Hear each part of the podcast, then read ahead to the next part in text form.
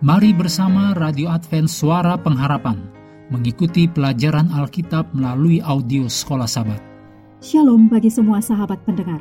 Kabar baik bahwa kisah dan kesaksian terkait siaran dan pelayanan AWR Indonesia kini dapat diikuti secara berkala, baik melalui siaran harian Radio Advent Suara Pengharapan, juga melalui YouTube dan Facebook AWR Indonesia. Terima kasih banyak untuk yang sudah menyampaikan dan masih terbuka bagi Anda semua untuk segera SMS atau telepon ke nomor AWR di 0821 1061 1595 atau di nomor 0816 1188 302 untuk WhatsApp dan Telegram. Kami tetap menunggu dukungan Anda.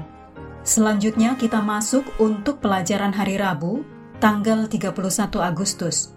Judulnya Mulut yang Tertutup.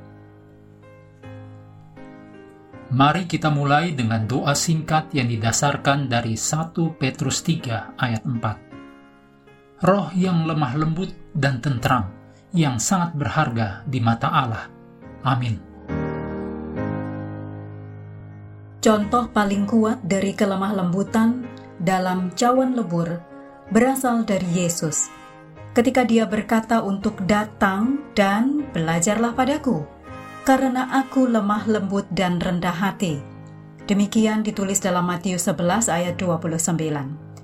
Yesus bersungguh-sungguh dengan cara yang mungkin tidak dapat kita bayangkan. Bacalah 1 Petrus 2 ayat 18 sampai 25. Ini mengenai penderitaan Kristus sebagai teladan.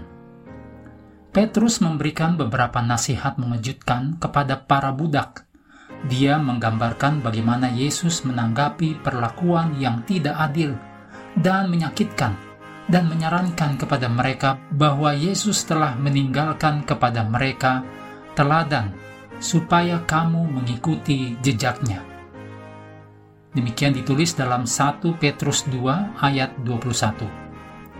Prinsip kelemah lembutan dan kerendahan hati apakah yang dapat kita pelajari dari teladan Yesus seperti yang diungkapkan di sini oleh Petrus.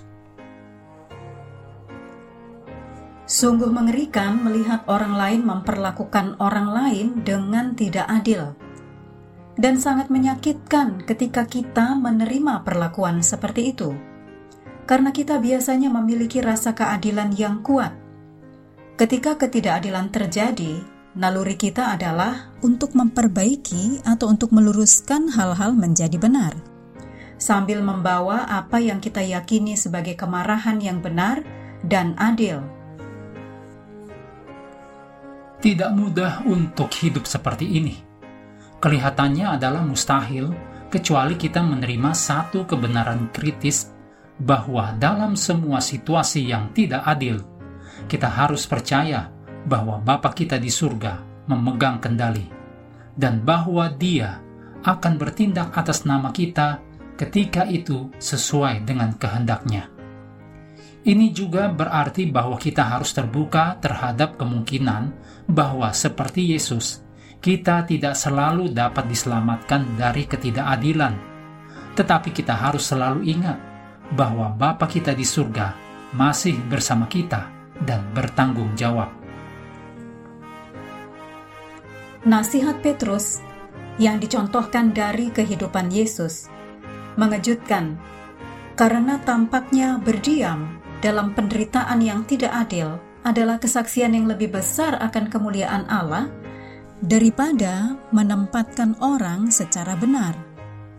Ketika ditanyai oleh Kayafas dan Pilatus, Yesus bisa saja mengatakan banyak hal untuk memperbaiki situasi dan untuk membenarkan dirinya. Tetapi Yesus tidak melakukannya. Berdiamnya Yesus adalah kesaksian akan kelemah lembutannya.